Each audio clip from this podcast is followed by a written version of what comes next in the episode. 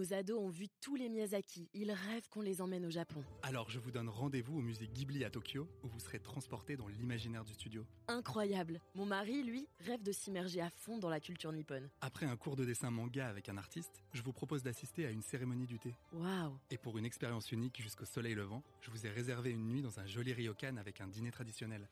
Je nous y vois déjà. Avec Marco Vasco, ne rêvez plus, vivez votre voyage l'esprit libre. Au rendez-vous sur marcovasco.fr pour imaginer votre prochain voyage sur mesure. Alex Souter, bonjour. Bonjour. Petite colle pour commencer, euh, pas méchante. Les, les premiers VTC en France et, donc à Paris, c'était en quelle année? Oula, Ouh, c'est une bonne colle ça. Euh, je pense que j'habitais en Inde à l'époque euh, et ça devait être à peu près 2010-2011. C'est ça, c'est 2011, bravo.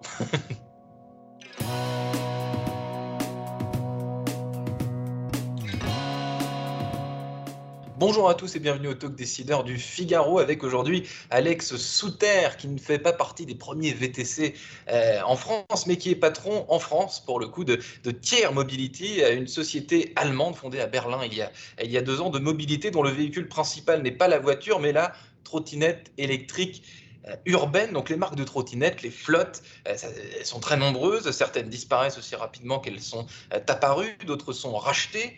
Ça bouge et beaucoup et ça donne le sentiment d'ailleurs d'une activité, d'un business assez instable, Alex Souter. Comment est-ce qu'on fait pour, pour imposer une marque quand le véhicule va, vient, disparaît, revient on, on perd un peu le fil tout de même? Euh, donc, euh, vous parlez en particulier de ce qui s'est passé sur les 12 premiers mois euh, du développement des, des sociétés de trottinettes électriques. Donc, c'est vrai qu'en en mai 2019, même avant ça, on avait à peu près 12 à 15 différents opérateurs sur le Eh oui. territoire parisien. Et donc, il y avait des jaunes, il y avait des vertes, il y avait des bleus. C'était dur de, de faire la différence. Ce qui s'est passé sur les, deux, sur les 12 derniers mois, c'est qu'il y a une grosse consolid- consolidation dans le secteur. Et nous, on est maintenant à peu près à 4 ou 5 grosses entreprises dans le secteur qui euh, se partagent le marché. Et nous, Tier Mobility, on est euh, le plus gros opérateur en Europe, euh, le plus gros en France et le plus gros en Allemagne. 4 ou 5 opérateurs, est-ce que c'est un chiffre qui a tendance à rester stable, qui va rester ainsi, ou alors qui va encore diminuer selon vous? Bon, la, la loi du marché en général, c'est qu'on se retrouve avec deux, trois opérateurs euh, sur le long terme. Donc, c'est une industrie qui est à peu près 24 mois. Euh, J'imagine qu'on verra encore un peu plus de consolidation sur euh, les prochains mois, la prochaine année, et euh, qu'on aura deux à trois opérateurs euh, d'ici 12 à 18 mois. Donc euh, vous, vous êtes leader européen, vous êtes présent dans, dans combien de villes françaises aujourd'hui? Et comment est-ce qu'on s'implante finalement dans une ville? Donc Paris, euh, Paris, je crois que mondialement, ça faisait partie des villes, euh, des villes euh, bêta-test dans une certaine mesure, des villes où on, s'implantait pour, au tout début, là vous évoquiez les prémices de la, de la, trottinette, de la trottinette électrique pour en- prendre le pouls un petit peu du, du client, du Mm. consommateur, comment est-ce qu'il l'utilise, etc. Aujourd'hui, en France, qu'est-ce qui se passe de votre côté chez, chez Tier Mobility? Paris a été la, est la plus grosse ville mondiale en termes de micromobilité, plus gros que n'importe quelle autre ville européenne ou que ville am- américaine euh, ou en Asie. Euh, ce qui s'est passé en particulier sur le marché français, c'est que la loi LOM a donné le pouvoir aux métropoles et aux municipalités de réguler euh, pour les opérateurs de micromobilité. Et ce qu'on a vu, c'est que euh, les différentes villes où il y avait déjà des, euh, des trottinettes ont lancé des appels d'offres. C'est le cas à Lyon, c'est le cas à Grenoble, c'est le cas à Paris. Tous des appels d'offres qu'on a gagnés en 2020. Et on s'attend à ce que la plupart des autres métropoles en France lancent des appels d'offres, que ce soit cette année, que ce soit en 2022 ou au plus tard en 2023. Donc à partir du moment où on lance un appel d'offres, où une ville lance un appel d'offres, combien de temps il faut ensuite entre euh, le lancement de cet appel d'offres et la concrétisation, c'est-à-dire euh, l'implantation, le déploiement de flottes euh, de, trottinettes dans, des villes? On est à peu près sur une période de, six mois. Donc, euh, un deux mois pour la préparation de l'appel d'offres, un mois pour que les entreprises répondent à l'appel d'offres, ensuite un mois pour la, prise de décision et deux mois pour le lancement du service. Et les problèmes auxquels on fait face le, plus souvent pendant ce déploiement, euh, c'est quoi? Bah, écoutez, vous êtes en train de créer une nouvelle infrastructure euh, de transport de zéro. C'est-à-dire qu'il faut recruter des équipes locales, il faut prendre des entrepôts, il faut former toutes les équipes, il faut importer les trottinettes d'Allemagne ou d'une autre ville et ensuite développer le service. Donc c'est vraiment la création d'une nouvelle entreprise à chaque fois qu'on fait quand on lance une nouvelle ville. Hmm. Parce que Alex Souter, lorsque les trottinettes se sont implantées euh, dans le paysage urbain, euh, paysage urbain et là je reviens euh, aux prémices, c'était il y a quelques années, mais on a l'impression que c'était il, y a, des, il, y a, des siècles, un peu comme le VTC dont je vous parlais, 2011, finalement c'était il n'y a pas si longtemps, on a l'impression que c'était des, des, décennies en arrière.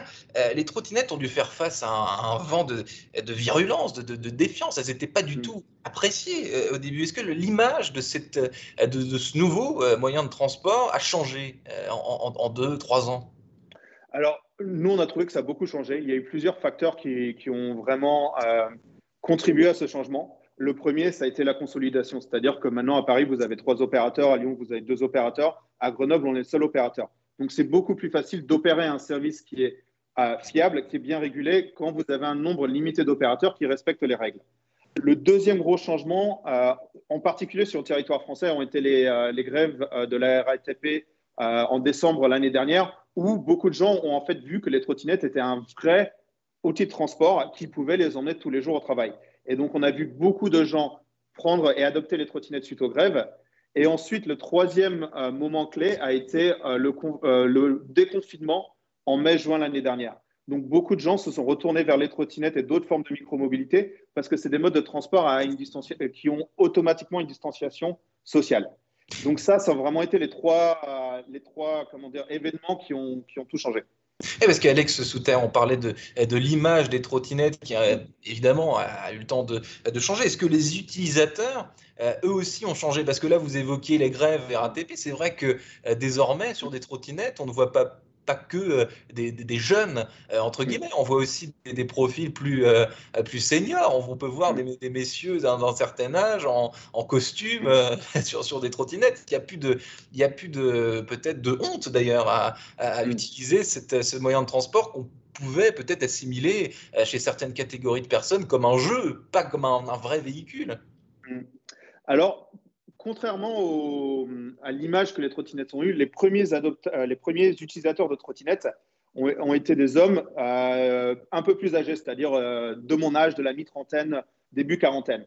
Donc ça, ça a vraiment été les premiers utilisateurs qui utilisaient ça pour remplacer les VTC, pour remplacer les taxis, pour aller en rendez-vous, pour aller au travail. Et ensuite, dans la deuxième vague, on a vu des utilisateurs un peu plus jeunes adopter le service aussi.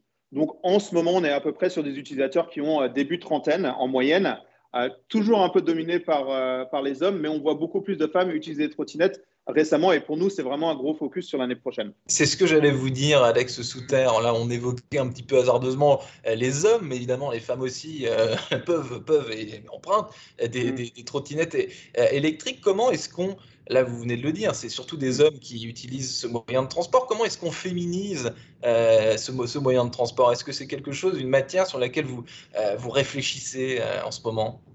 Alors, écoutez, nous, on est à peu près sur 30% d'utilisatrices sur le territoire français. et notre vision, c'est vraiment d'arriver à 50%. Et donc, on a, on a trouvé qu'il y avait différents canaux d'acquisition et différentes habitudes pour les utilisatrices sur leur premier trajet.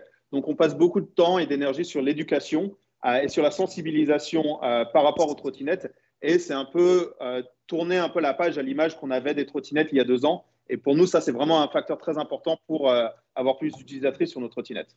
Parce qu'en termes de logistique, en termes d'utilisation, la vitesse a été réduite sur les trottinettes? Au début, on pouvait aller plus vite que, maintenant. Il y a des places de parking mm. désormais en ville qui mm. sont réservés mm. euh, aux trottinettes. Est-ce que ça aide euh, à les populariser et les prochaines étapes de, de l'officialisation de la trottinette et de son de, de, de sa comment dire de c'est ça de son officialisation dans, dans, dans l'espace public? C'est quoi plus de places de parking, de, nouvelles choses qui vont asseoir leur, place en ville?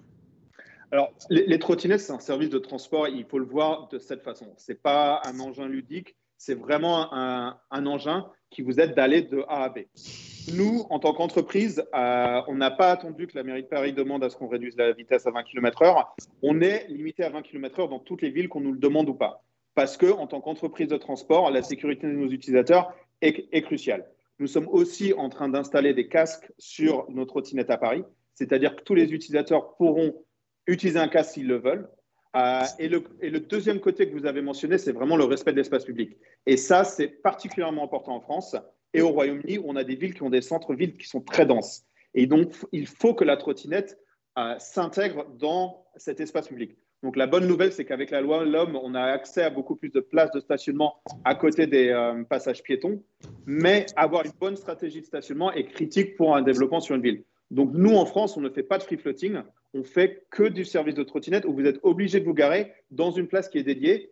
Et nous préconisons pour toute ville où on se lance qu'il faut avoir des stationnements dédiés aux trottinettes avant de lancer un service de trottinette. Hmm. Alex Souter, par curiosité, comment est-ce que vous allez faire pour avoir, euh, enfin pour mettre en place ce casque systématique pour chaque trottinette, vous n'allez pas mettre un petit cadenas sur le guidon, ça me paraît, ça me paraît peu probable. Vous allez les, vous allez, euh, vous allez les, les, les, faire louer à vos utilisateurs. Comment est-ce que vous comptez? Donc, donc, en fait, c'est un boîtier qui se trouve sous le guidon avec un casque pliable d'une marque française qui s'appelle Override. Et l'utilisateur, en débloquant la trottinette, a le choix, oui ou non, de débloquer le casque. Euh, et euh, donc, euh, c'est un, un, casque qui est disponible, si vous le souhaitez, à chaque trajet, parce que c'est intégré dans la trottinette. donc, c'est un casque payant, c'est ça qu'on. Non. C'est gratuit. C'est inclus, dans, inclus dans, le, dans, le, dans le trajet.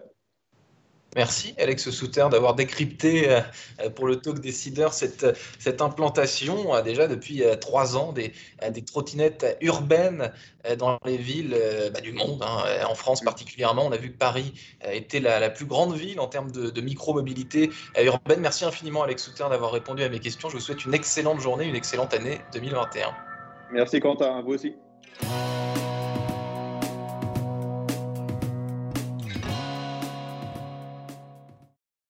Ados ont vu tous les Miyazaki. Ils rêvent qu'on les emmène au Japon. Alors je vous donne rendez-vous au musée Ghibli à Tokyo, où vous serez transporté dans l'imaginaire du studio. Incroyable. Mon mari, lui, rêve de s'immerger à fond dans la culture nippone. Après un cours de dessin manga avec un artiste, je vous propose d'assister à une cérémonie du thé. Waouh Et pour une expérience unique jusqu'au soleil levant, je vous ai réservé une nuit dans un joli ryokan avec un dîner traditionnel. Oh, je nous y vois déjà.